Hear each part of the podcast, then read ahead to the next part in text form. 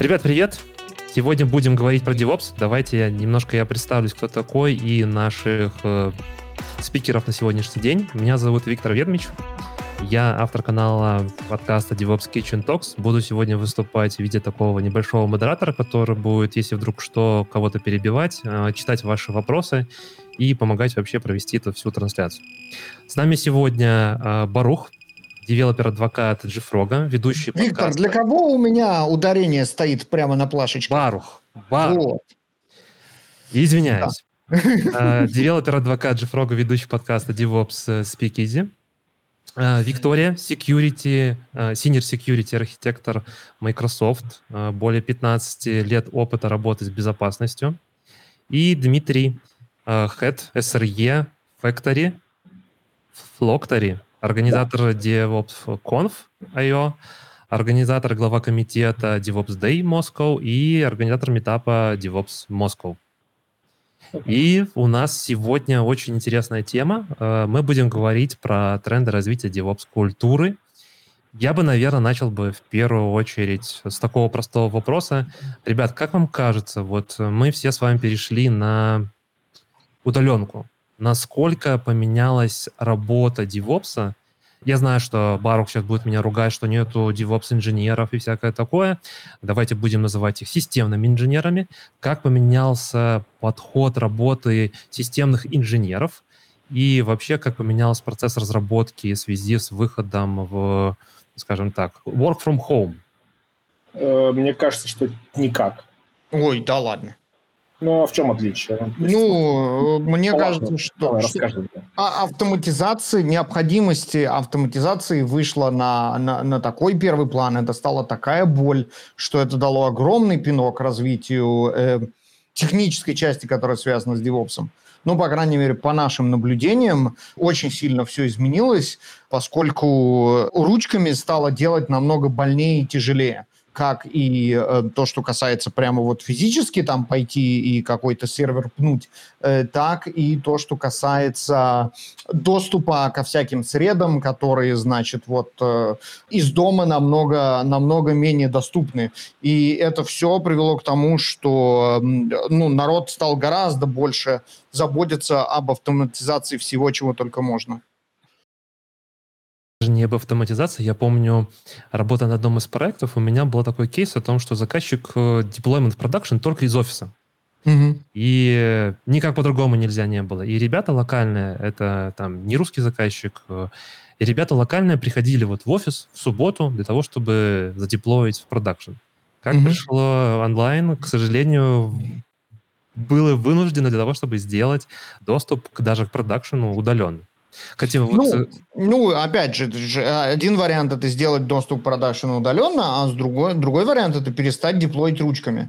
Пожалуйста, вот тебе инцентив работать над автоматизацией, над пайплайнами, над всем, что является технической частью DevOps. Вот, мне кажется, вопрос к Виктории. Виктория, а как тебе кажется, вот с выходом в онлайн и в целом мы там на удаленку перейдя, я вижу, что тренд спроса к security, он значительно вырос. Это именно связано с тем, что мы начали, как раз-таки получили эти вот удаленные доступы или все-таки с чем-то с другим? Это очень хороший вопрос. На самом деле, я слушала Баруха, я ему хотела задать этот вопрос, но у вас там security не попотело случайно, потому что... Нет, понятно, что у security куча совершенно challenges, связанных с work from home, и это вот оно и есть же, мы же с тобой об одном и том же говорим. То есть, соответственно, у нас есть инцентив сейчас автоматизировать все то, что невозможно сделать извне контура, грубо говоря. Это вот как раз то, что я и говорю.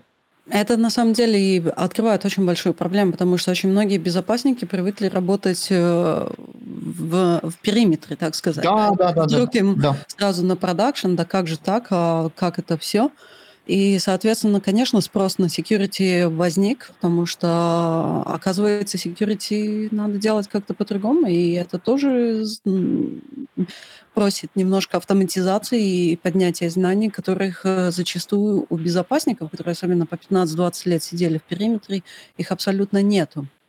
И тут мы видим разные ситуации. Либо все, давай открываем, либо ставим VPN и прочее, которое не работает, если честно сказать.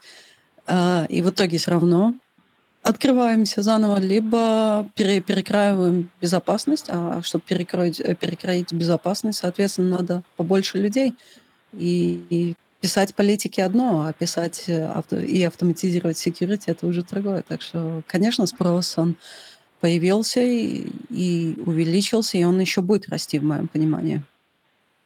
Будет расти почему? Потому что все больше и больше будет, скажем так, удаленной работы, или в связи с тем, что все больше и больше будет попыток взлома? Я бы сказала, много факторов, потому что, во-первых, да, мы сейчас работаем удаленно, соответственно, это уже другой вид доступа, другой вид безопасности, и, конечно, если мы начинаем все открывать, это вызывает больше интереса с точки зрения взломов, да. И третий момент, то, что для того, чтобы содержать политики безопасности, и для того, чтобы конфигурировать фаерволы, это все статично, да, надо меньше ресурсов, чем если вот мы начинаем безопасность, во-первых, автоматизировать, и, во-вторых, в правильном DevOps, я избегаю сознательно слова DevSecOps, Барух знает, что я не люблю это. В правильном DevOps, если у нас есть security, оно, соответственно, в команде. Соответственно, это дополнительная единица в команде, правильно? И много причин. Вот ты сказала дополнительная единица. Разве вообще культура DevOps не подразумевает о том, что есть просто software-инженер или просто инженер, который работает на проекте, и все достаточно full-stack, все достаточно умные и компетентны для того, чтобы, скажем так, и делать и безопасность в том числе? Или вот как Барух отметил, там, делать автоматизацию, зачем нам деплоить из офиса, давайте сделаем автоматизацию. Это в идеальном мире, правильно? У нас очень full stack, они, скажем так, ты шаришь во всем. А в принципе, если с точки зрения реальности посмотреть, зачастую, когда я разговариваю с девелоперами, они мне говорят, а теперь нам еще и безопасность надо знать. Это не работает так, к сожалению. Можно увеличить или поднять уровень общего понимания безопасности, на что надо акцентировать внимание, но невозможно вдруг всех сделать экспертами по безопасности. И это абсолютно не надо. Для этого надо, в принципе, экспертам, одного, может быть, на команду, который может решать более сложные задачи. Либо этот ресурс, он может быть именно shared ресурсы между командами, который занимается не только обучением девелоперов, но также рассматривает и помогает более сложными задачами. И плюс есть такое понятие, как shared responsibility и nobody's responsibility. И это очень-очень явно показывает особенно безопасность. То есть, да, мы должны быть ответственны, но мы не должны становиться сами. На нас и так слишком очень много наложено. Это я согласен. Тут же дело такое. С одной стороны, да, невозможно знать все, и не все этого хотят, и не все способны во всем разобраться, и специализация, она никуда не девается, и те, кто разработчики, они будут разработчики, а безопасники будут безопасники, но мы же говорим о том, что DevOps, он как раз о каких-то общих ценностях и общих интересах, и о том, что современным инженерам нужно интересоваться действительно смежными отраслями. То есть, да, если я разработчик, я никогда не буду безопасником, но, тем не менее, мне для того, чтобы лучше делать свою работу, нужно понимать, чем занимается Виктория и чем она живет, и какие-то основные принципы, потому что мы вместе делаем общее дело. Ты абсолютно прав. И еще больше я скажу, надо знать смежные области, потому что на моем опыте одни из лучших безопасников, особенно в современном DevOps, это бывшие или нынешние люди, которые с бэкграундом девелопмента. И с паранойей немного в майндсете. То есть, в принципе, знание смежных областей очень помогает понять. Если возьмем, допустим, безопасник, который всю жизнь сидел на аудитах и, ну, скажем так, на бумажном безопасности, то, что я называю. И вдруг он начнет помогать девелоперу, он не сможет как-то посмотреть с его точки зрения. Там проблема даже не в том, что он начнет помогать, а в том, что он не начнет. Ну, безопасники, которые приходят из юриспруденции, они из технологии, у них совершенно другой майндсет, и, к сожалению, там, ну, естественно, мы не будем говорить за всех, но там все очень сложно в плане каких-либо изменений в сторону DevOps'а. Я старалась быть помягче, Барух. Да, видишь, я пришел, и все, правду матку. Смотрите, вы сейчас хотите мне сказать, что если я сделаю кучу регламентов, это не увеличит общий уровень security? Ты представляешь? Ты кто бы мог подумать? Никогда такого не было, и вот опять. А приказы, если там ответственность? С печатью этой синей, влажной, да. Нет, ну подожди, а почему? Если мы сделаем какую-нибудь, не знаю, там, gateway security, если мы вносим какие-то изменения, да, будем анализировать тот код, который мы пишем, Terraform, тот, который мы провиженим нашу инфраструктуру, запускать регулярные чеки, смотреть в security-центры там от облаков. Мне кажется, что может прийти достаточно неплохой уровень безопасности, то есть у девелоперов в их CI/CD подходе уже будет заложено о том, что при совершении ошибки или какой-то дыры ему нужно сделать rollback, ну, как бы пофиксить ту дыру, которую он непосредственно сделал. Но то, что ты сейчас описал, это не может сделать средний разработчик, к сожалению. То есть если вы работаете где-то, где это кто-то уже сделал, то да. А в чем разница будет между этими тестами, да, и теми тестами, которые пишутся на проекте, юнит-тестами? В экспертизе того, кто их пишет. Технически это те же проверки в пайплайне. Ну да. Для того, чтобы их делать, нужна совершенно другая специализация. Я обычно, когда работаю с девелоперами, я стараюсь объяснять именно с этой точки зрения, что это те же самые юнит-тесты, только немного с другим взглядом. И, соответственно, если девелопер, по сути, для него не составляет труда сесть разобраться, что значит OWASP топ-10, и это очень близко будет к нему, потому что это все-таки, я стараюсь избегать, но это те же самые баги, только с уклоном безопасности. Если ты знаешь хотя бы основные 10 принципов, да, или основные атак-векторы, то есть, хорошо, смотрим, что у нас на аутентификации, кто имеет там доступ к данным и где и что. В принципе, это не должно составить проблемы написать код, юнит-тесты и так далее. Я вижу большую проблему. Из тех проблем, что я вижу, это приоритизация. Потому что одно дело, во-первых, написать это все, поставить все эти чеки. Чисто из опыта я могу задать. Деми, Барух, купили новую тулзу. Security там...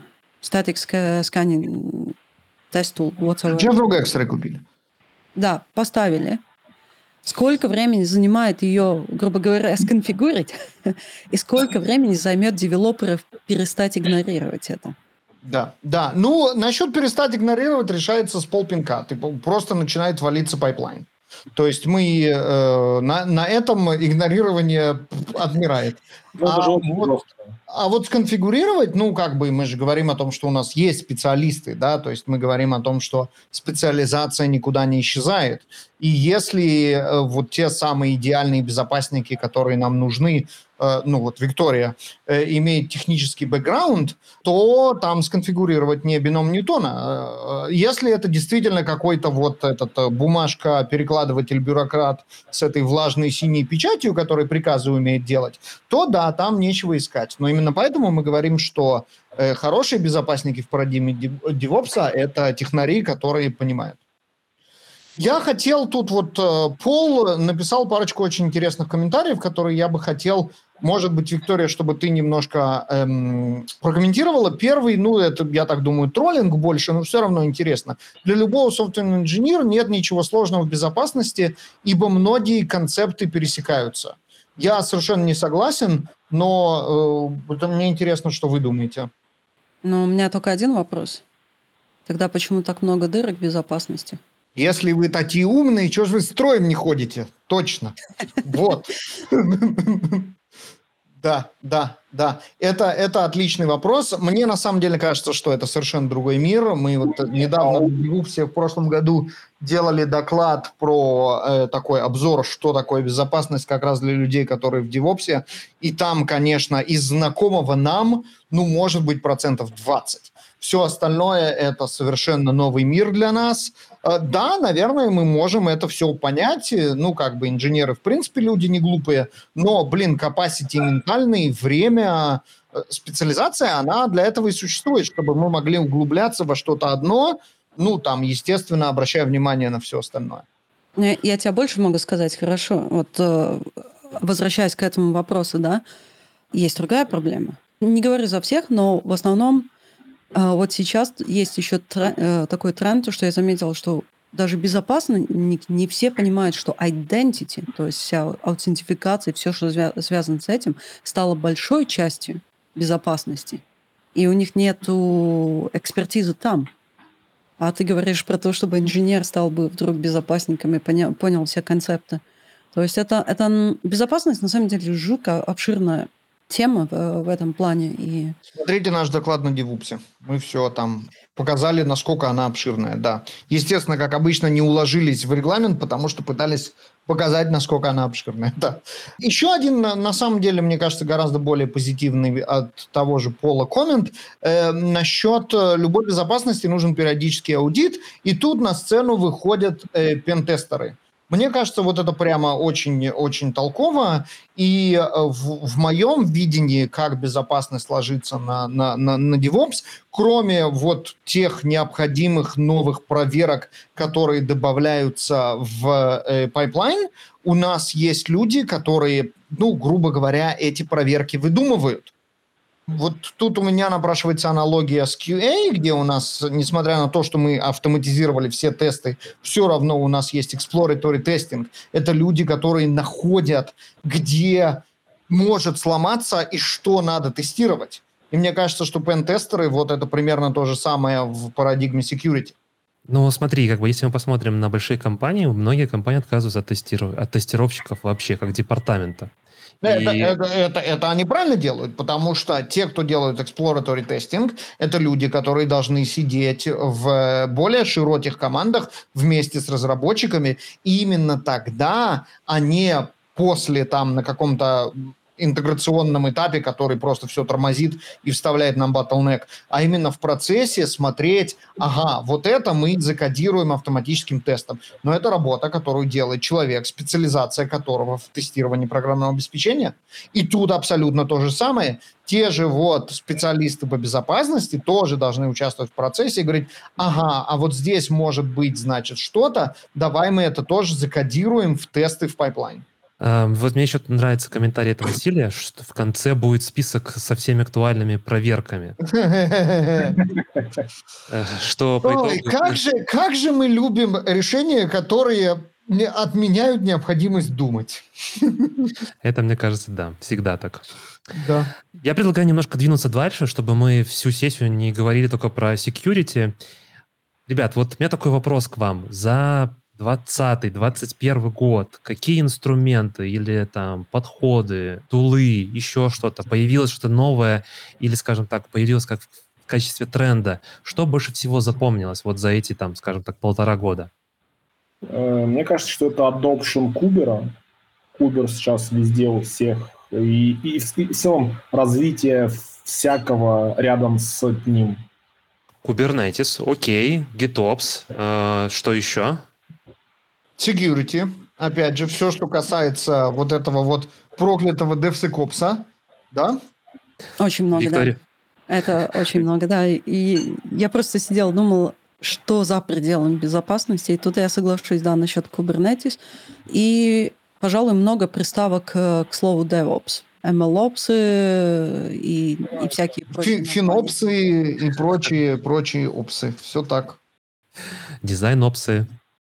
Да. Если говорить вот про Kubernetes, да, с вашей точки зрения, это только начало или уже как технология Kubernetes уже на пике и скоро будет все-таки спад? Ну, потому что мы все прекрасно понимаем, что оно все равно по спирали развивается, да? И оно не по спирали, оно развивается по волне, по хайп-curve. И да, мне кажется, что Kubernetes сейчас накануне плато в продуктивити, когда наконец-то народ более-менее разбирается, где он уже нужен и нет, и более-менее понимает, как его правильно варить. И мне кажется, вот сейчас он входит как раз вот в это плато, когда его будут нормально использовать те, кто нужно, а не использовать тем, кто не нужно. Вот к комменту Андрея. И мне кажется, что да, вот сейчас Kubernetes, вот он уже там, или вот-вот будет там. А Kubernetes с точки зрения развития своего безопасности уже достаточно хорошо созрел? Или все-таки еще, скажем так, есть моменты проблем, уязвимости? Есть, и много есть в этом плане, потому что, на самом деле, вот опять относительно к последнему комменту, когда люди начинают его пихать всюду, у меня, соответственно, вопрос возникает, там, я не думаю, что там смотрят на безопасность, это раз, а во-вторых, появление 1001 тулзы для оркестрирования всех этих контейнеров, это не повышает безопасность тоже. Так что, в принципе, там проблемы есть. Там даже можно не отталкиваться от безопасности, а проблемы в самом содержании и конфигурировании Kubernetes. Mm-hmm.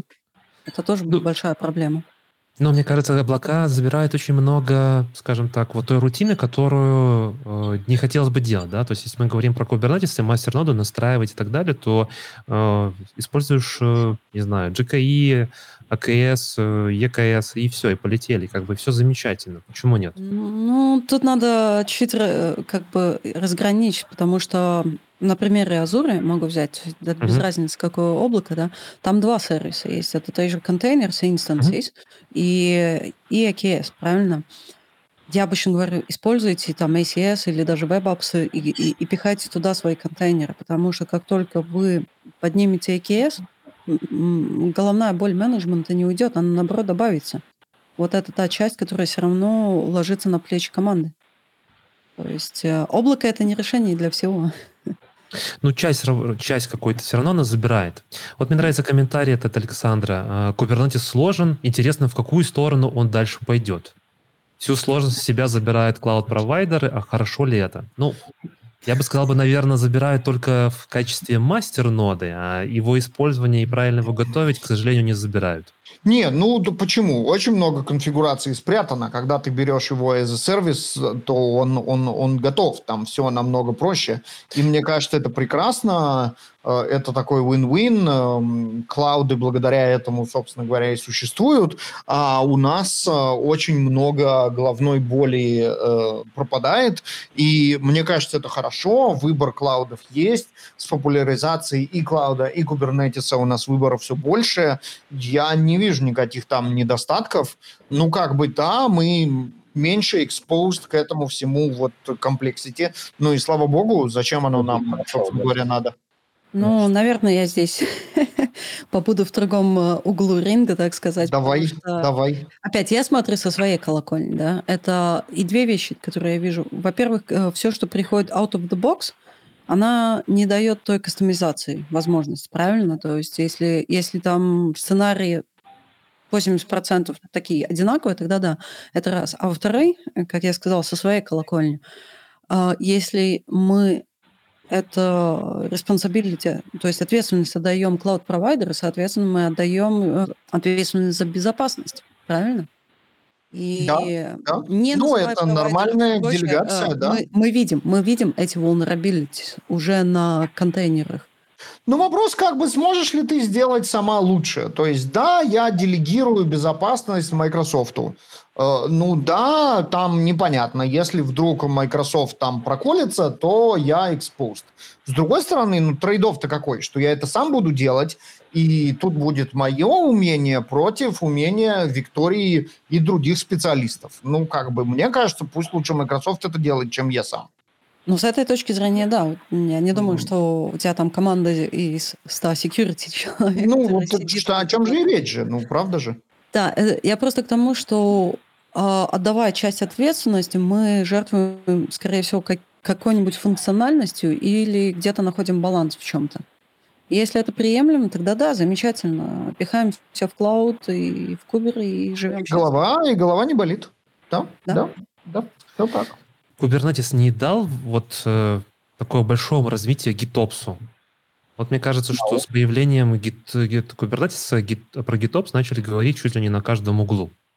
Ну, там вся идея-то в том, что давайте мы сейчас опишем все, что у нас есть, как код. Вот там, типа, надо, чтобы у тебя все, что у тебя есть, оно, что ты вообще умеешь его описать. Если у тебя есть какие-то железные сервера, то с этим уже сложнее чуть-чуть. Вот. А так, да, у тебя есть кубер, его вполне можно описать как код целиком, но это как-то работает. Немножко вернемся обратно. Я вот вижу вопрос, Виктория, к тебе прямо. Есть описанная Microsoft методика или рекомендация по безопасности, разработке, интеграции инструментов, безопасности в DevOps-процессах? Каковы ваши подходы к безопасной разработке? Ну, здесь я бы разделила, во-первых, на две части. Первый вопрос по поводу документации. Она есть, частично мной написана. Она под этим Cloud Adoption Framework. То есть, если смотреть по Azure, и там есть Cloud Adoption Framework, что есть для каждого провайдера, и она называется под Innovation Security, и дальше там есть DevSecOps Controls и остальные линки, которые объясняют именно, как интегрировать и какие моменты должны быть интегрированы в пайплайнах, и на что надо акцентировать внимание с точки зрения процессов. Как я сказала, по моему персональному, не как работник, а как частное лицо, я бы еще доработала немножко. Это раз. А относительно второй части, так, что у нас там было? Безопасности, как у нас делается. Я думаю, это больше как бы внутреннее. Да, мы...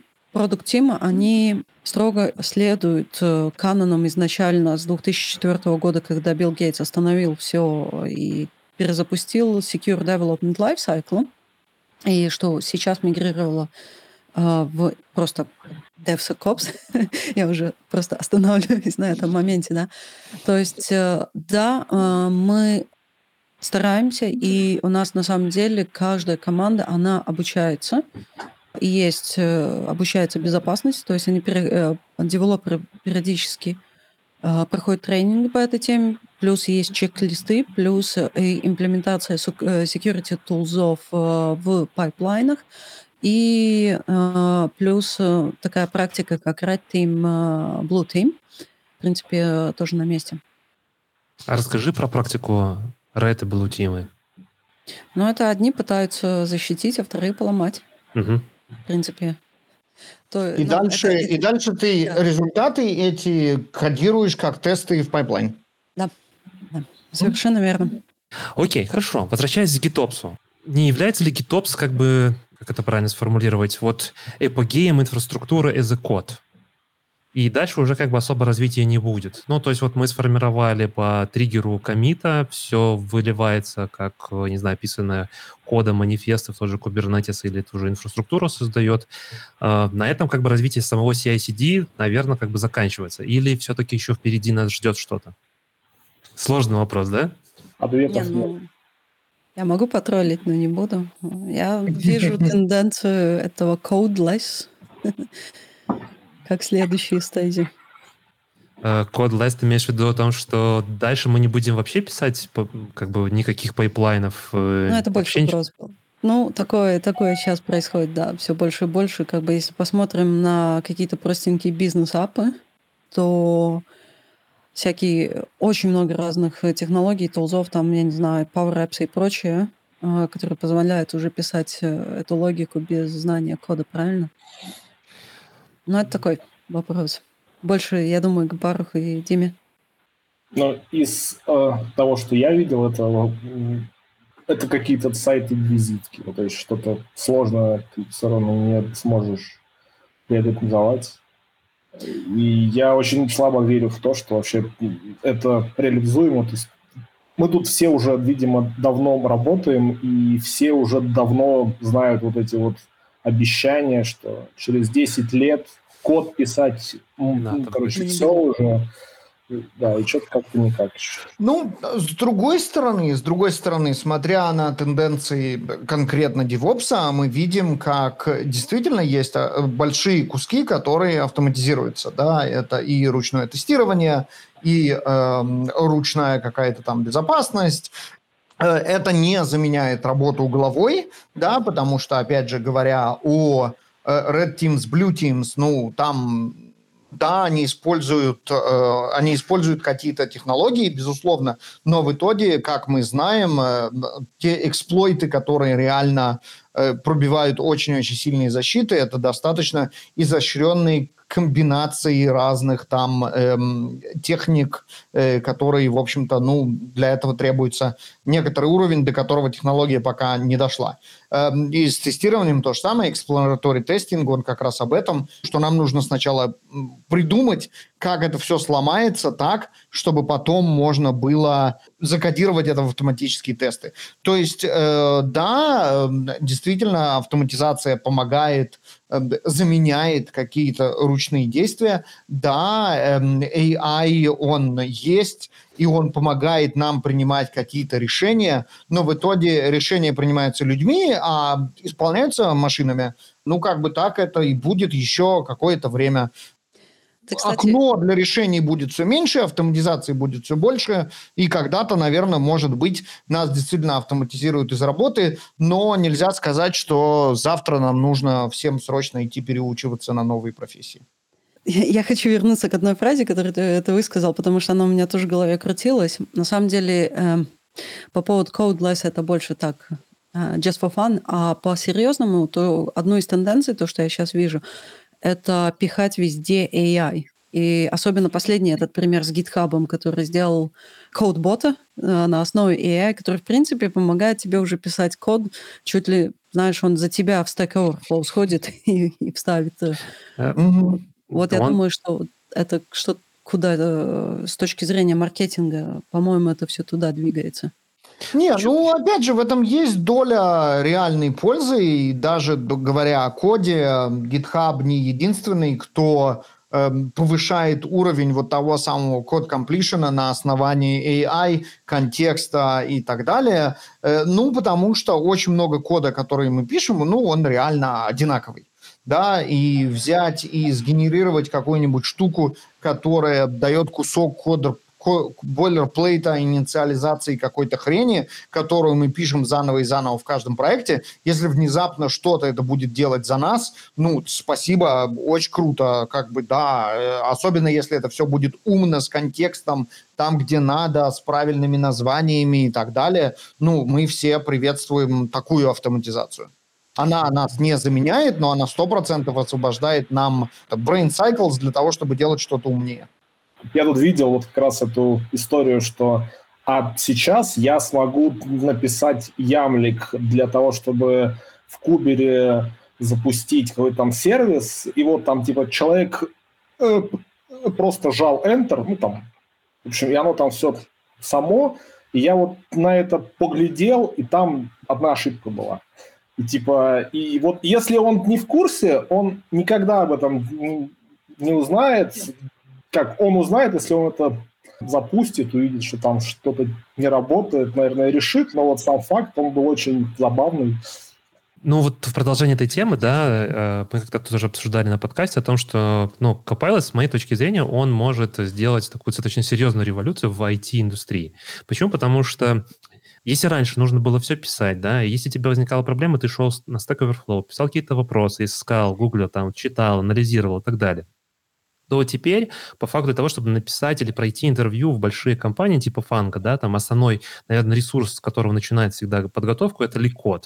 Я смотрел видос, как чувак заходил просто в LeetCode, копировал задание с LeetCode и вставлял в Copilot. Просто нажимал «Выполнить», и оно ему генерировало, ну, скажем так, код, который он потом применял и пытался прогнать через тесты LeetCode. В большинстве случаев они набирали там чуть ли не 80% лучших решений из всех, что есть у них в базе. Тут возникает вопрос о том, что Барух очень часто говорит о том, что мы должны думать головой. А вот такие вот инструменты, типа вот Copilot, они приведут ли к тому, что наоборот мы перестанем все меньше и меньше будем как раз-таки думать головой, а все больше и больше жать на, не знаю, там на Tab или на Enter для того, чтобы некий магический инструмент для нас... Ну, Copilot же не решает бизнес-проблему. Ты же не думаешь головой, там, абстрактно решая математические задачки for the fun of it. То думание головой, про которое я говорю, оно решает бизнес-задачи. Потому что, ну, за это тебе платят деньги. Если весь бойлерплейт тебе генерируется табом и энтером, это прекрасно, потому что у тебя есть больше ресурсов думать головой над тем, что важно, над бизнес-задачами, а не над... правильным синтаксом бойлерплейта, который, ну, никакой пользы бизнес-задача не несет. Это если ты используешь свою голову в этом направлении. Далеко ж не каждый разработчик, который пишет, или там системный инженер, который участвует в процессе разработки, решает бизнес-задачу, да? Чаще всего... Нет, да каждый решает бизнес-задачу. Если ты не решаешь бизнес-задачу, то тебя вполне можно заменить автопилотом, и слава богу. Как раз-таки, вот тут я с тобой, ну, как бы я с тобой согласен, но не согласен одновременно. Знаешь почему? Потому что в большинстве случаев люди не понимают, какую они бизнес-задачу делают, да? Им сказали, нужно развернуть инфраструктуру. Это какая бизнес-задача? Ну, это инфраструктура, это бизнес-задача, потому что на инфраструктуре потом бегут приложения, которые напрямую влияют на bottom-line бизнеса. И вот это не первого уровня бизнес-задача, но тем не менее это бизнес-задача. Хорошо, вот дальше. Но, кроме того, мы возвращаемся, тут мы возвращаемся к нашему спору про клауд или не клауд. Если инфраструктура – это не бизнес-задача, знаешь, какой правильный ответ? Я не буду разворачивать инфраструктуру. Вон, иди нажми на кнопочку в Ажуре, и у тебя вся инфраструктура будет готова. Я лучше займусь чем-нибудь, что помогает решать бизнес-задачу. Ты говоришь больше про улучшить... скажем так, там, продажи или еще что-то, или сделать более, скажем так... Бизнес-задача может быть какая угодно. Чаще всего это действительно продажи, но не обязательно. Может, ты работаешь в каком-нибудь НКО, там нет продаж. Ну, какая разница? Ну, хорошо, возвращаясь все-таки к инфраструктуре. Вот мне нужно развернуть инфраструктуру. Я запускаю Copilot и начинаю просто нажимать там табы, написав о том, что, не знаю, там, хочу виртуалку, хочу там ЭКС, хочу еще что-то. Да. Все. То есть это как бы не бизнес-задача, это как раз-таки инженерная работа, которая по факту заменяется Copilot. Прекрасно, очень хорошо. Если это не бизнес-задача, то слава богу, что она заменяется. Я же тебе говорю, по-хорошему ты говоришь, я вообще не буду это делать, я возьму клауд. Тебе говорят, ой, нет, мы не можем клауд, безопасность данных, тра-ля-ля. Ты говоришь, хорошо, enter, вот вам инфраструктура on-prem, которую поднял автопайлот. Все, давайте займемся чем-нибудь полезным теперь. Но тебе же клауд не развернет всю инфраструктуру. Ну, в плане, там нет одной магической кнопочки, которая сделает тебе счастье. Ну, примерно есть. Ты получаешь кластер, там кластер, мультизон, availability, redundancy, backup, и все это готово принимать твои контейнеры, которые решают бизнес-задачу. Тут я соглашусь. Допустим, самые большие клауд-провайдеры, они уже имеют то, что вот название эти landing zones и так далее, уже все это на GitHub сделано, на Terraform, на прочем, и ты просто тупо зажимаешь кнопкой, у тебя разворачивается инфраструктура, и все. Осталось только те... Контейнеры туда запихать с бизнес-логикой. И все. Да? Все, да. Это есть. Это есть, да. Ну, тогда получается, что завтра не будет системных инженеров совсем? Уже сегодня они как бы не нужны, но при этом тренд на системных инженеров, девопсов просто зашкварный. Кому-то это содержать надо? В смысле содержать? Оно же все магическим образом само задеплилось. Я зашел на GitHub, выбрал Terraform, нажал кнопку бабах, все работает. Зачем нужны инженеры? Все будем решать бизнес-задачи. Но при этом, не знаю, как у вас, ребят, да, но я работаю, в компании, которая делает софт для других компаний, да, и спрос на DevOps-инженеров, или как нас называют, системных инженеров, он ни черта не уменьшается. Все больше и больше людей нужно. Я задаюсь вопросом, а что же тогда они делать будут? Это будут просто оперейшнсы? Но подожди, у нас же вот, мы тут сейчас все решили, что ты можешь на GitHub взять какой-то код, нажать кнопочку, и все у тебя работает. Потом начинаются нюансы. Вот я взял код, и у меня как бы в теории все работает, но вот у меня есть вот эти вот хотелки, у меня тут есть Kafka, у меня тут есть что-то еще, тут вот какая-то еще очередь, там вот. И вот чтобы все это увязать, кто? Какая магия тебе это решит? Если мы пытаемся сказать, что вот у нас есть какой-то AI, который вот откуда-то сам знает, как обычно делают вот эти вот связки, ну, это, конечно, очень странно, я бы на это поглядел с удовольствием, но по факту как бы вот нужен какой-то человек, который будет думать про архитектуру вашей системы. Ну, типа, вот он и решает, как бы, да, окей, вот здесь какие-то кусочки, ну, как бы, ладно, я их видел сам не раз, и все эти штуки, они такие, типа, вот у нас есть некая система, мы хотим, чтобы все видели, как мы классно умеем писать, вот мы ее отчуждили от себя, убрали какие-то там обвязочки именно наши, но все остальное выложили. Ты вот на это идешь, смотришь, оно настолько сложное, непонятное все еще, и в этом надо разобраться, и это все, и ты так говоришь, fuck it, короче, все, убрать. Да, ну, Дим, тебе человек, который, ну, в команде человек, который может на это все посмотреть, что было сгенерировано, тут подкрутить, там подвязать, здесь написать, здесь там... вот это вот, он нужен как бы, ну, один. А поднять с нуля полностью оркестрирование контейнеров, потому что мы не пользуемся клаудом и кубернетисом, потому что у нас все руками, их нужна армия. Я не об этом. Да, там кубер, очевидно, тебе гораздо легче запустить в облаке. Вы там сказали о том, что вот там есть там какой-то мастер-сервер, вот это все. Это же не самая сложная часть. Самая сложная часть вот в кубере – это сети и storage. И типа вот там вы огребете прям очень до фига. А сам-то кубер, он там раз и все. И облака именно эту часть хорошо решают, потому что у них уже есть хорошие сети, у них уже есть хороший сторидж, собственно. Не, ну, понятно, что мы в итоге говорим о том, что вот эти вот те самые мифические DevOps-инженеры, это какие-то интегрейшн-люди, которые связывают существующие решения воедино. И да, AI движется в сторону того, что он будет понимать, какие решения, как правильно связывать, в каком контексте. И чем больше таких решений, чем больше там будет прогресс, тем меньше нам нужно будет вручную вот это все связывать, привязывать, сопли, палки и вот это все остальное.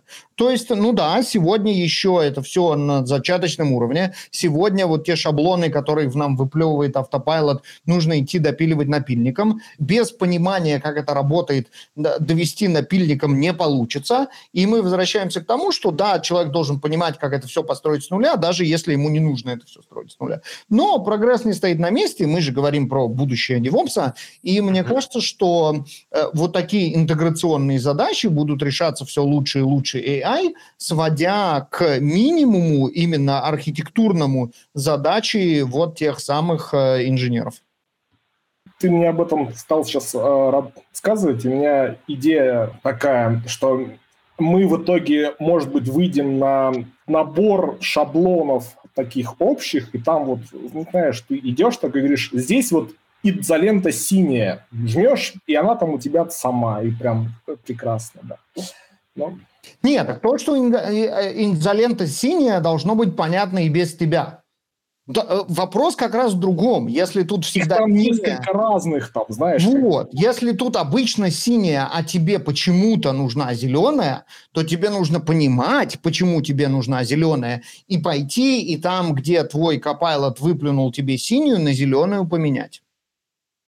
Хорошо, вот мы говорим достаточно о высоких абстракциях, но не получится ли так, что люди, которые в будущем будут более востребованы, вот системные инженеры, это как раз-таки те, которые будут понимать подноготную того, чего они делают.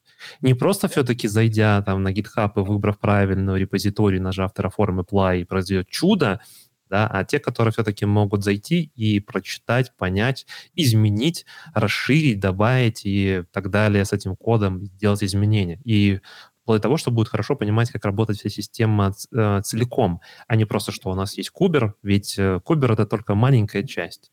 Да, там верно заметил Дима про сети. Я думаю, что Виктория бы сказала, а как же мы авторизируемся в нашу систему, да, и так далее, и так далее, и так далее. И мой вопрос, вот мне еще Барух очень сильно зацепило, то, что ты сказал о том, что AI будет решать еще и архитекторские задачи. А не будет это AI решать и бизнес-задачи? Вот мне кажется, что до этого как раз наиболее далеко. Мне кажется, что бизнес-задачи... Смотри, что значит в нашем мире решать бизнес-задачи? То, что мы делаем, хорошие разработчики, хорошие инженеры, мы упрощаем бизнес-задачи до технологических задач. Да, то есть мы сводим бизнес-задачу в технологическую задачу, в техническую задачу. И вот этот вот процесс редакшена – это самая сложная когнитивная задача. This is why we get the big money. Если бы это было просто, все бы это делали. Вот до этого, мне кажется, еще дико далеко. Остальные задачи, как, например, понять контекст и зааплавить правильное решение, они намного проще. Именно поэтому, мне кажется, что туда AI идет, и он уже, немножко там, и будет там все лучше, и так далее, и так далее. А вот это вот абстракционирование, сведение к технической абстракции бизнес-задачи, там, мне кажется... Без сингулярности нам нечего искать, мне кажется. В принципе, я с тобой соглашусь, потому что в моем понимании все-таки бизнес – это немного творчество, правильно? А как мы знаем, AI очень плох в творчестве, и все об этом говорят, о том, что AI, он нацелен все-таки на автоматизацию задач, которые, грубо говоря, неинтересны, где не надо немного абстракции и творчества. То есть я не вижу пока что автоматизацию или... Нет, это разные вещи. Ты говоришь про автоматизацию бизнеса, но это вообще не наша задача, не к нам вопрос. Это вопрос, это там пусть стартаперы и прочие интерпренеры боятся или не боятся AI.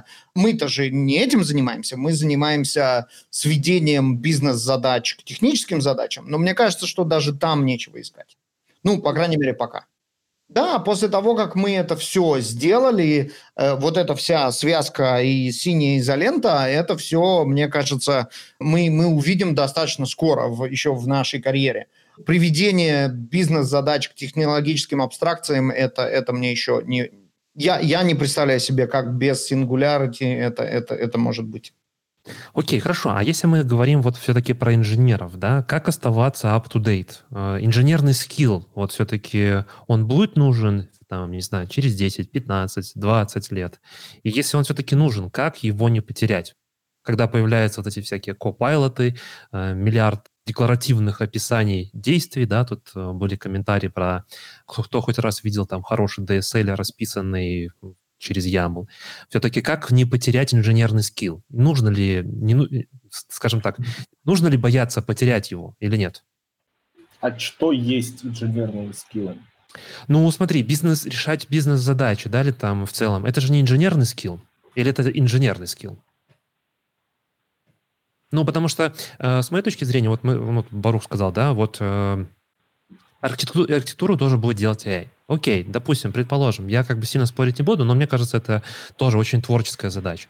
Про программистов и разработчиков и в целом всю нашу профессию я бы тоже сказал, это достаточно творческая штука, и насколько хорошо там будет справляться AI, тоже большие вопросы. Есть просто стандартные вещи, сортировать бинарное дерево. Это стандартная, одна задача.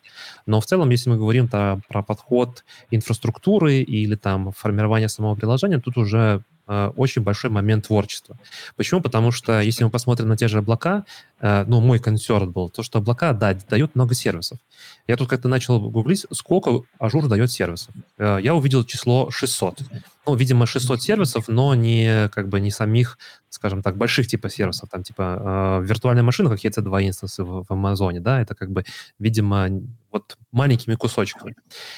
Есть песня, в которой чувак поет название сервисов AWS. Она где-то длится очень долго. Да, я видел, да. При том, что он поет очень-очень быстро. Да. И получается то, что даже эти все сервисы знать, да, это тоже сложно. Мне кажется, это тоже не инженерная работа. Это знание системы, И тот или иной кусочек, который ты захочешь впихнуть в свою систему, это и есть работа системного инженера. И это есть инжиниринг. И описать это еще кодом, тоже инжиниринг. Я бы сказал, что инженер хороший, у него есть какая-то там основа, он знает, как в целом устроен мир, вот чуть ниже, чем обычный человек на это смотрит. У него есть интерес к тому, чтобы узнать, а как же там вообще все работает. И очень важная часть, которой, к сожалению, не учат на куче курсов и вот этом всем, это опыт. Типа вот хороший инженер может, услышав какую-то задачу, сказать, вот сюда ходить не надо, я там был, там очень ужасно, а вот сюда сходить можно опробовать, там в целом ужасно, но как бы можно попробовать. Вот. И вот, то есть это опыт. Он знает, он уже это ел где-то, пробовал, там, плавал. Ну, опыт — это же просто года, по факту, да, это тоже в какой-то степени AI, который работает в нашем голове, да. Я в какой-то момент думал, что же такое вот реально, вот, что нас делает лучше там с возрастом. Это реально опыт. Но опыт — это и есть просто те данные, которые мы получили с предыдущих попыток, успешных или неуспешных. Факту ты формируешь, вот в следующий раз, если ты делаешь, да, там, вот у тебя есть твои, там, не знаю, ты делал вот это, инфраструктуру в Ажуре, в AWS, сейчас идешь в Alibaba, и как бы какие-то ассоциации у тебя из твоего опыта, это твой AI, но только в твоей голове. Да, но с другой стороны вопрос как бы же вот в чем. AI в твоей голове, он прекрасен, но датасет у него очень маленький. Да. AI... Крупный отличается от AI маленького как раз в том, что у него намного больше датасет.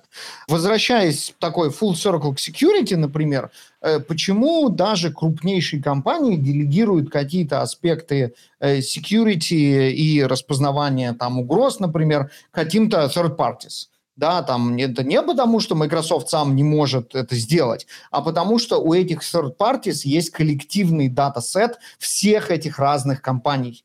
И именно поэтому там AI побеждает какие-то усилия отдельной компании или отдельного человека. То есть тут абсолютно та же самая история. Почему AI, несмотря на его уменьшенные когнитивные способности по сравнению с самым не очень хорошим инженером, все равно может давать лучшие результаты, потому что у них больше датасет. И если мы научили AI, что такое ужас-ужас, а что такое, ну, просто ужас, то тут AI нам расскажет, сюда не ходи, а сюда ходи, на намного большем датасете, чем это сделаем мы сами из наших двух проектов опыта. Но где его взять-то? Где взять эти вот размеченные данные? Это же очень, очень редкие вещи, да? Вот есть один инженер, он там что-то сделал, и его этот опыт ударил через несколько лет. Да, но это один инженер в одной компании. Да, ты берешь 1000 компаний, и у тебя есть опыт 1000 инженеров. Но это все равно очень маленький опыт, очень мало всего. Ну, да, лучше, чем твой личный. Да, ну это правда, да. Ну вот. Именно поэтому как раз очень хорошо. Да, все, мы можем не продолжать разговор. Хоте Виктора полностью украл весь фокус нашего созвона. Комментарии теперь только об этом. Так что, да. Все-таки возвращаясь к вопросу, как не потерять инженерный скилл, ребят? И стоит ли бояться его не потерять? Я тогда даже задаю свой этот персональный, да, какие-то у меня внутренние такие моменты. Я стараюсь регулярно сидеть, пописать какой-то код. Не могу сказать, что я там трачу в день там, по 6 часов писания кода, но там в неделю минимум часов 15-20 я стараюсь что-то пописать там. Ямлы, баши, питоны, терраформы, еще что-то на Go, ну, какие-то там хотя бы почитать, посмотреть, сделать код-ревью. Тем самым попытаться как бы оставить у себя инженерный скилл. Правильно ли я делаю, или можно забить, потому что завтра будет Copilot? И как сохранить инженерный скилл? Мне кажется, это очень зависит от твоих целей. И вот как мы не знаем, что тебе ответить, потому что мы не знаем твоего контекста. То есть сохранить инженерный скилл ради того, чтобы сохранять инженерный скилл, ну, как-то так себе постановка вопроса. Что ты собираешься делать? Какие у тебя планы на будущее? ну, от этого очень зависит от того, нужен ли тебе скилл. Если ты пошел в менеджмент, то, наверное, не нужен. Если ты собираешься быть individual contributor в ближайшие 5 лет, и твой инженерный скилл – это то, что ты продаешь, то нужно. То есть, ну, как-то вот depends. Угу. А если говорить вот про нашу аудиторию, я думаю, что у нас тут достаточно много инженеров, там, системных, девопсов, ну, ребят, напишите, кстати, или все-таки больше менеджеров, то вот здесь вот вопрос. Мы говорим, ну, все-таки сохранять вот этот инженерный скилл, как развиваться, ну, что смотреть, то есть, ну, вот мы определили, окей, Kubernetes это будет супер тренд еще достаточно долгое время. Хорошо, разобраться с Kubernetes, как работать, security, Виктория, тоже, ну, как бы, не то чтобы все понятно, но, как бы, понятен хотя бы направление. Облака еще будут сильно развиваться или уже тоже какая-то есть пласт, дальше развития не будет такого бурного, как это было раньше? Мне кажется, там уже такая эволюция пошла, да, то есть вот такой взрывной революция уже закончился этап, пошла эволюция, это все больше сервисов, все более надежные, какие-то новые решения, которые облегчают всем работу, ну, это такая, да, ну, это вот там, где сегодня какой-нибудь там, я не знаю, смартфоны, да, то есть они все там более-менее уже одинаковые, и есть какие-то инкрементальные, немножко лучше камера, немножко лучше процессор, ну, как бы, да, иногда какие-то там уникальные решения, но чаще всего эволюция. Мне кажется, the next frontier, да, то есть следующее такое наше самое большое экспоненциальный рост, это edge computing и IoT. Мне кажется, это то, где Cloud был, грубо говоря, Cloud Native был 10 лет назад, и вот мне кажется, надо смотреть туда. Если мы хотим что-то, что через 5 лет оказаться на острие, так сказать, технологий, то, мне кажется, самое время начать читать, учить, смотреть про IoT, не про IoT, вот этот вот там сенсор, который на окне стоит, а про такой настоящий вот именно edge computing. И мне кажется, там вот там это следующий этап. И как сделать CI/CD для развертывания наших, не знаю, этих вот IoT-девайсов на миллиарде инстансов? И там совершенно новые челленджи, там совершенно новые задачи, там совершенно новые возможности, новые ограничения. Это, казалось бы, ну, как бы, да, взяли докер-контейнеры и запихнули их теперь вместо большого компьютера в маленький, но это очень сильное упрощение, там все на самом деле намного сложнее, связанное с географическими, да, с чисто, как сказать, физическими какими-то особенностями. Это все стоит черт знает где, network to есть, то нет, компьют маленький, обновляется непонятно как, если все сломалось, значит, туда 3 дня на верблюдах, ну, там, короче, интересно. И это все создает совершенно новые какие-то парадигмы, и мне кажется, вот про это все вот сейчас очень интересно. А если говорить конкретно чуть-чуть больше про тулы, Барух, вот здесь вот про IT, но это как бы достаточно такой большой спектр, куда, на что посмотреть. Вот если я как инженер хочу завтра пойти почитать какую-то тулу, инструмент пощупать, с чего начать стоит? Кубер, абсолютно точно, кубер. Да, если, ну как бы... Если уже есть, то я бы еще добавил сервис меш, потому что слаживаться на... Я согласен, это все основы, которые действительно никуда не идут, и то, что мы смотрим действительно... Ну, как бы в Edge есть разные варианты, там не обязательно Кубер, но там обязательно будет виртуализация, контейнер, и вот это все без этого сегодня вообще невозможно разрабатывать. Да, есть вот этот вот урезанный... Kubernetes для Edge, вот этот, как его, K3S, но это только одно из направлений. Там еще достаточно далеко до победителя в их гонке, и там все интересно, поэтому я бы не сказал, что вот эта технология точно будет там, ну, пожалуй, кроме виртуализации докера, но я бы вот сейчас начал смотреть в сторону Linux Edge Foundation, Edge Computing Foundation, я бы начал смотреть на всякие интересные стартапы, там как Зизеда. Слава богу, один из фаундеров той самой Зизеды, он из нашего комьюнити, Рома Шапошник, и он выступает на конференциях, в том числе по-русски, и это все можно найти, с ним можно связаться, поспрашивать. Мне кажется, вот там очень-очень много интересного всего. Я думаю, что security, если у нас будет IoT, то, скажем так, вектор атаки или там да, вообще... О, да! Там, там все, все, да. Пока что да. Пока что да. На этом, пожалуй, остановим дискуссии security на IT. Не, ну на самом деле на Edge, по-моему, в зависимости от тулзов и компании уже не так плохо по сравнению, вот, если как вот Барух сказал, сенсоры на окнах, там все плохо. Это да. Но меня, на самом деле, когда я тебя слушала, Барух, я соглашусь и по поводу тулзов, и по поводу, как поддерживать форму. Но проблема в том, что поддерживать форму всегда легче, чем пойти и начать. То есть у меня возникает вопрос, вот сейчас, если бы я начала с нуля и пошла, я назову DevOps-инженером, с чего начать, куда смотреть? То есть обилие этих всех тулзов и направлений, вот, и даже тот самый Amazon или Azure 600 сервисами, это на самом деле не дает того энтузиазма, и у меня глаза разбегаются.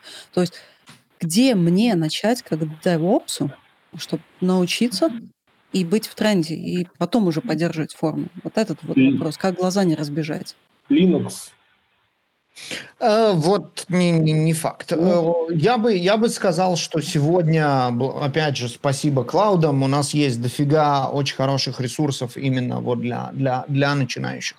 У любого из клауд-провайдеры кровь из носа заинтересованы в том, чтобы такие люди появились, и поэтому у них есть на самом деле очень-очень хорошие ресурсы, с чего начать.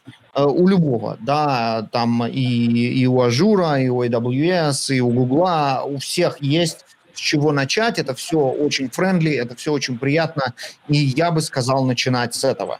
Да, какие-то там Linux понадобятся, ты там подучишь то, что тебе надо, но мне кажется, надо начинать с мяса. Звучало, как начинать с тулзов. Я не согласен полностью. Я человек, который иногда ищет себе вот этих вот инженеров, но мы их не называем вот так, это у нас системные инженеры, инженеры платформы. Я много людей собеседую, и из того, что я движу, из того, что я бы хотел, чтобы у новых людей было, абсолютно точно Linux, абсолютно точно какие-то там сети, минимум хотя бы. Вот. То есть вот для сетей достаточно 4-часового курса, там вот Яндекс.Кит 2000 какого-то там 2014 года, я не знаю. В общем, минимум сети, более-менее Linux, умение писать на Bash, на Python, потому что все эти, весь этот тулинг, все, что у вас есть, облака взять, облака классно, вас там учат, там, как делать системы более лучше, но для того, чтобы запустить сервер, нужно ему отдать юзер-дату.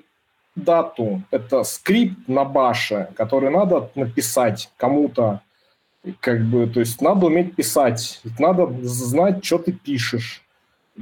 Короче, Linux – это прям must вообще. Все остальное, оно уже так там учится. Умение, что взять в этом облаке из того, что есть из всех этих сотен там сервисов для того, чтобы решить вот что-то, что надо, это уже вторичная часть. Ты сможешь решить, ты отыщешь ресурс.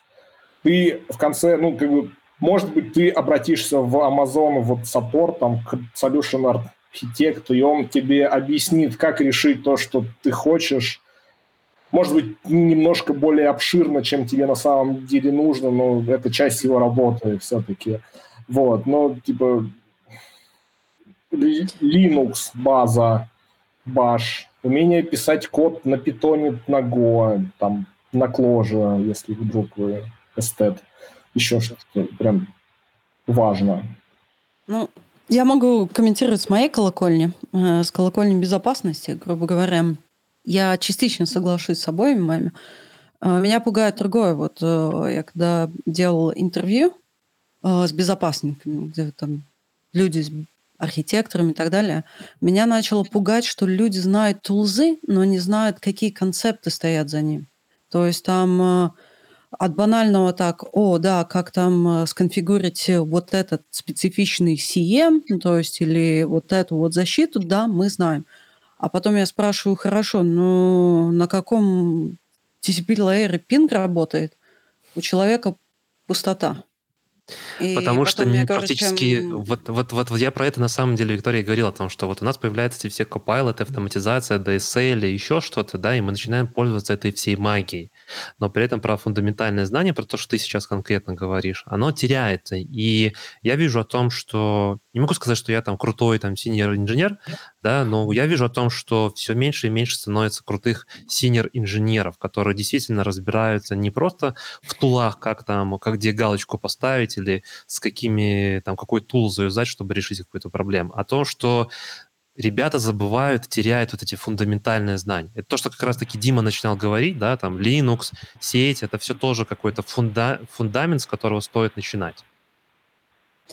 И причем, если мы очень фокусируемся на тулзе, ну, посмотрим исторически, да, ну, сейчас меня тряпками закидают, но если мы глянем на те же самые контейнеры и отмотаем так, ну, на пару десятков лет назад и вспомним тот же самый Linux, Freebase, да, там же были jail, там же был цехарут, правильно? И современному человеку скажи, что такое jail, что такое цехарут, он задумается, да? Не, я знаю, что такое контейнер, а человек, который идет с этим прошлым и знает, как этот концепт работал, он скажет, ну, это... Да, что это кроме морального превосходства? О, я знаю, докер — это ничего нового, мы это делали в 70-х. Что еще тебе даст это знание? А я скажу, что, потому что из моего опыта, вот, я работала с амазоновским клаудом, да, и работаю вот, ну, сейчас с Азуром. Знание концептов помогает тебе очень быстро выучить новые тулзы. Это точно так же, как с языками. Ты выучишь первые 3 языка, 4-й тебе пойдет очень легко, потому что ты знаешь уже конструкции, концепт, как это... Ну, тут надо не забывать про цену, которую ты уже заплатила за знание концепта. Это же не то, что ты родилась со знанием концепта, а я без, поэтому теперь тебе легко, а мне тяжело. Ты вот этот вот jail и цикарут учила намного сложнее, чем я сейчас буду учить контейнер и докер, не зная этого. Хорошо, да, но... Когда появляется нештатная ситуация, грубо говоря, в конфигурации, мы западаем. Ну, не вопрос. У меня есть один какой-то ботан, который знает Linux. У меня раз в год нештатная ситуация. Я его попрошу, он посмотрит и скажет, вот у тебя тут в концепции 70-х сломалось. Ты знаешь, куда мы идем? Окей.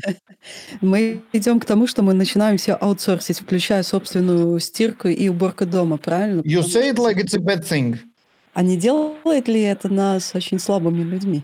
Нет, это не делает нас слабыми людьми. У нас есть специализация глубокая в каких-то конкретно сложных вещах. И у нас есть понимание, кого...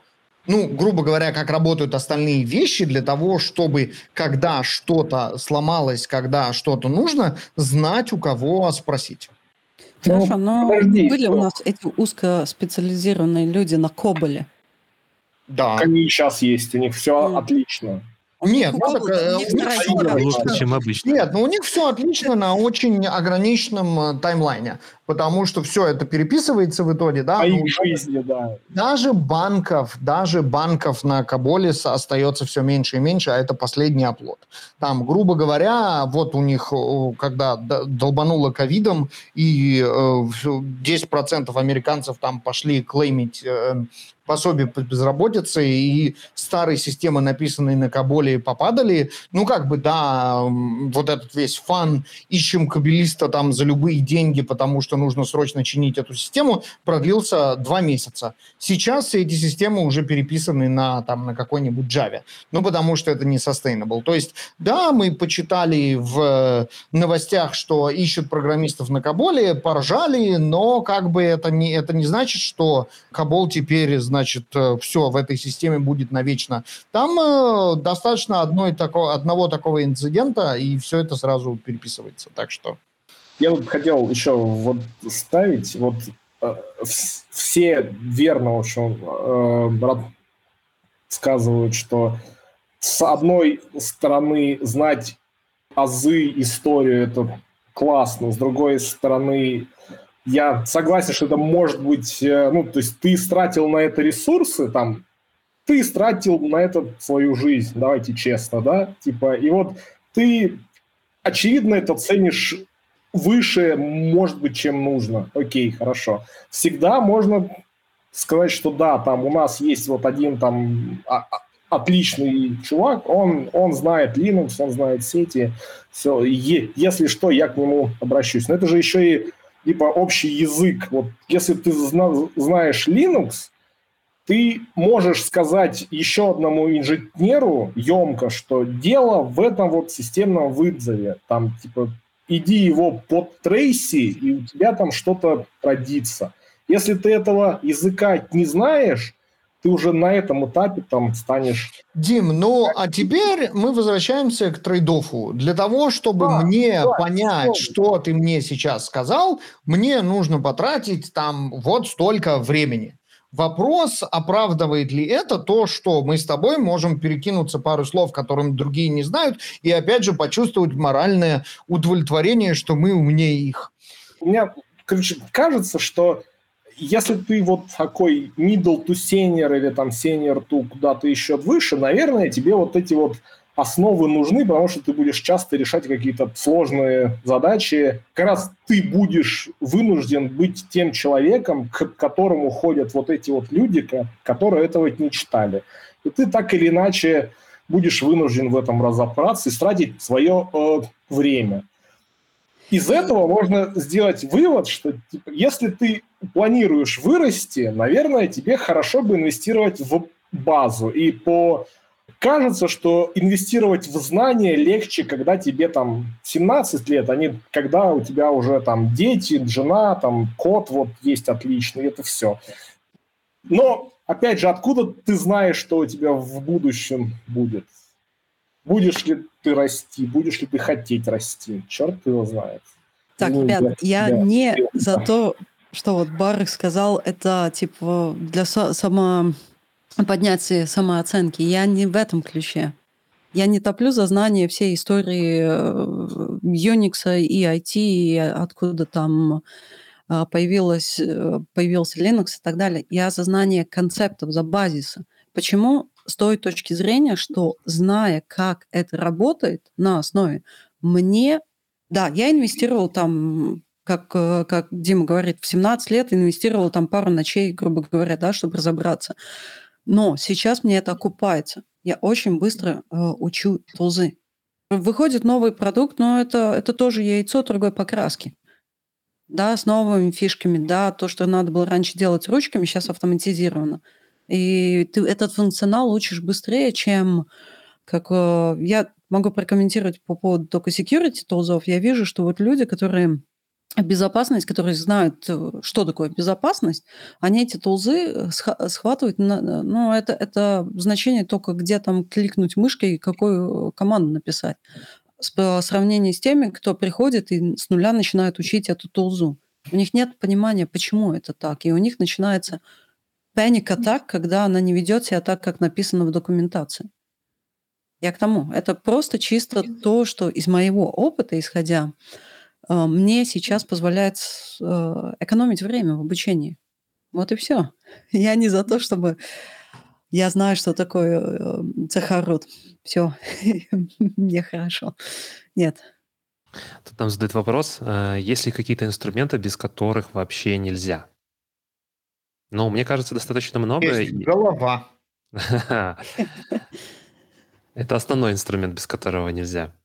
Ну, мне кажется, достаточно много инструментов, которые упрощают жизнь, да, там кто-то будет говорить там про какие-то базовые инструменты внутри того же Linux, и можно пройтись по огромному количеству, начиная самым банально с грепа, да, ВК и прочее там, заканчивая какими-то инструментами, которые вам очень хорошо помогают жить с точки зрения, ну, вот вашей экосистемы внутри вашего компьютера, не знаю, там, как вы хорошо пользуетесь IDE, да, это тоже инструмент, который может облегчить вашу жизнь.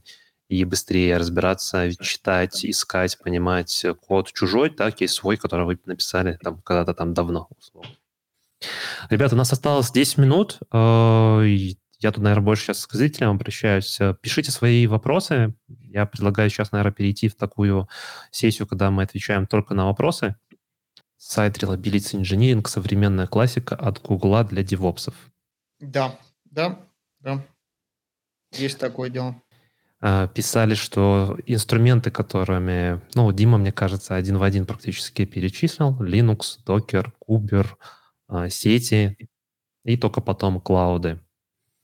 Ну, я, наверное, здесь больше все-таки согласен. А как затащить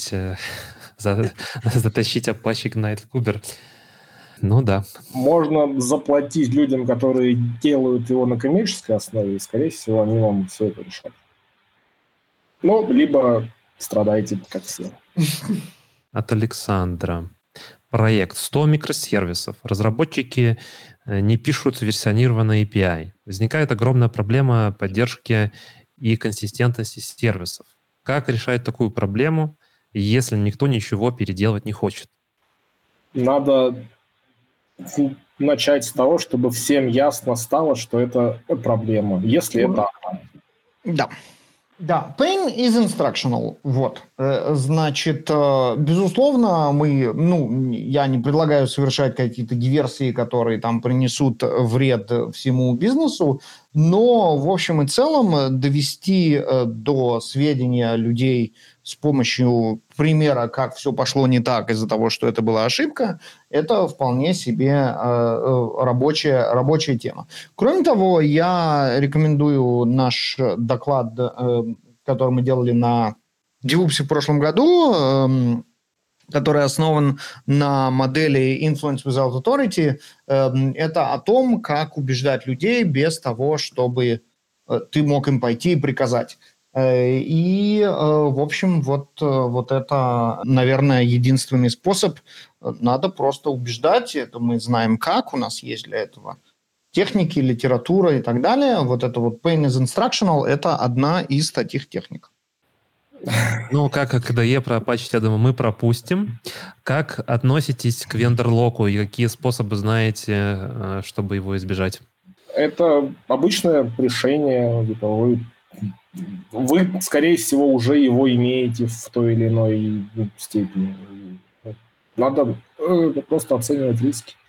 Либо облако – это вот как раз вендор-лок. Использовать какой-то сторож для артефактов определенный. Вполне. И мы тоже даже знаем, как его зовут. Да, тоже, в принципе, вендор-лок. Да. Я не знаю, вот избежать вендор-лока как самоцель, по-моему, немножко... Да, это очень задача. Да, потому что это не самоцель. Тут есть трейд-офф. У вендор-лока есть определенные преимущества, есть определенные недостатки. Я знаю кучу людей, которые живут в прекрасном вендор-локе Apple, чувствуют себя совершенно счастливыми и никогда не хотят ничего менять. Не вопрос, it's fine. Да, наверное, они лишаются каких-то ништяков, но если при этом их все устраивает, то все нормально. То же самое с клаудом, да, если какой-нибудь там AWS полностью покрывает все нужды определенные, все задачи определенного проекта, то избегать вендор-лока просто ради избежания вендор-лока, по-моему, непродуктивная трата времени и денег. Просто зачем избегать вендор-лока? Я, наверное, в качестве примера приведу очень хорошую историю, которая была в начале этого года, 21-го, когда проходили выборы в Америке. И не помню, как социальная сеть называлась, которая очень сильно поддерживала предыдущего президента. В какой-то момент, в связи с политическими моментами и юридическими, эту социальную сеть попросили уйти из AWS. Не просто выйти, а как бы закрыли ее через, по-моему, 1 или 2 дня. Но там проблема была не в вендор-локе. Да, но... Потому что если бы там была нормальная архитектура, и они бы нашли, где еще эту систему поднять, то они бы смогли ее поднять. Проблема была там совсем в другом. Да, можно, наверное, представить себе ситуацию, когда там нужно срочно выпиливаться из AWS, а у нас там все настолько заточено, что мы не можем переехать. Насколько эта ситуация... она реальна, насколько, каковы шансы, что это случится, это как раз тот трейд-офф, который, с другой стороны, у которого удобство экосистемы. И вот мы решаем, да, каковы шансы того, что нам завтра нужно будет убегать из AWS. Если шансы большие, да, мы отказываемся от плюшек AWS, делаем там какие-то совершенно вендор-ньютрал ванильные фишки, и тогда хопа-хопа сможем перенести. Но при этом нам придется очень много заплатить за то, что мы не пользуемся вот этими вот сервисами. Если мы считаем, что вероятность этого низка, а мне кажется, в большинстве проектов именно это правильный ответ, то мы спокойно лог-ин, и ни у кого ничего не болит. Netflix logged in в AWS. Ну, я бы не сказал, что у Netflix очень плохо дела. Давайте еще, наверное, 1 или 2 вопроса по-быстренькому. Виктория, к тебе. Есть ли какие-то базовые подходы в безопасности для DevOps? Я думаю, однозначно, как бы, если бы меня спросили там топ-3-4 тулзы, это, во-первых, фокусировка на CI/CD pipeline, тогда и имплементация туда тулзов, как package management scanning тулзов, далее SAST тулза, и, в принципе, DAST тулза тоже, как бы. То есть... фокусируемся на... Шифровый, мало ли, вдруг кто-то не понимает. Static Security Analysis и Dynamic Security Analysis. Спасибо. Да, есть такое. И все просто акронимы знают. Угу. Да, но, в принципе, я бы начала бы с этого. В обязательном порядке фокусироваться на то, какие пакеджи, какие library мы используем в коде, потому что это все third party и open source. И поэтому лучше использовать security tools, которые сканируют не только на безопасность, но и на лицензию. Потому что мы иногда забываем, что некоторые open-source тулзы имеют привычку менять лицензии. Не тулзы, а library. И, соответственно, да, SAS-тулзы для сканирования кодом на предмет безопасности и vulnerability. Ну и да, и DAST, то есть динамические. Это, я бы назвала это как light version of pentest, который фокусируется на OWASP Top 10. Пайплайн. Пайплайн – это на сегодняшний день это сердце безопасности. И качество. Качество тоже, правильно. И я к чему насчет сердца сказала, потому что надо не задумываться только, что положить в пайплайн, но и какие права сам пайплайн имеет, куда. И кто имеет право редактировать ямлы пайплайна и так далее. Да, who watch the watchman, и да, и кто имеет право трогать наш пайплайн. Все совершенно так. Все, последний вопрос. Дима, наверное, тебе. Где получать опыт новичкам?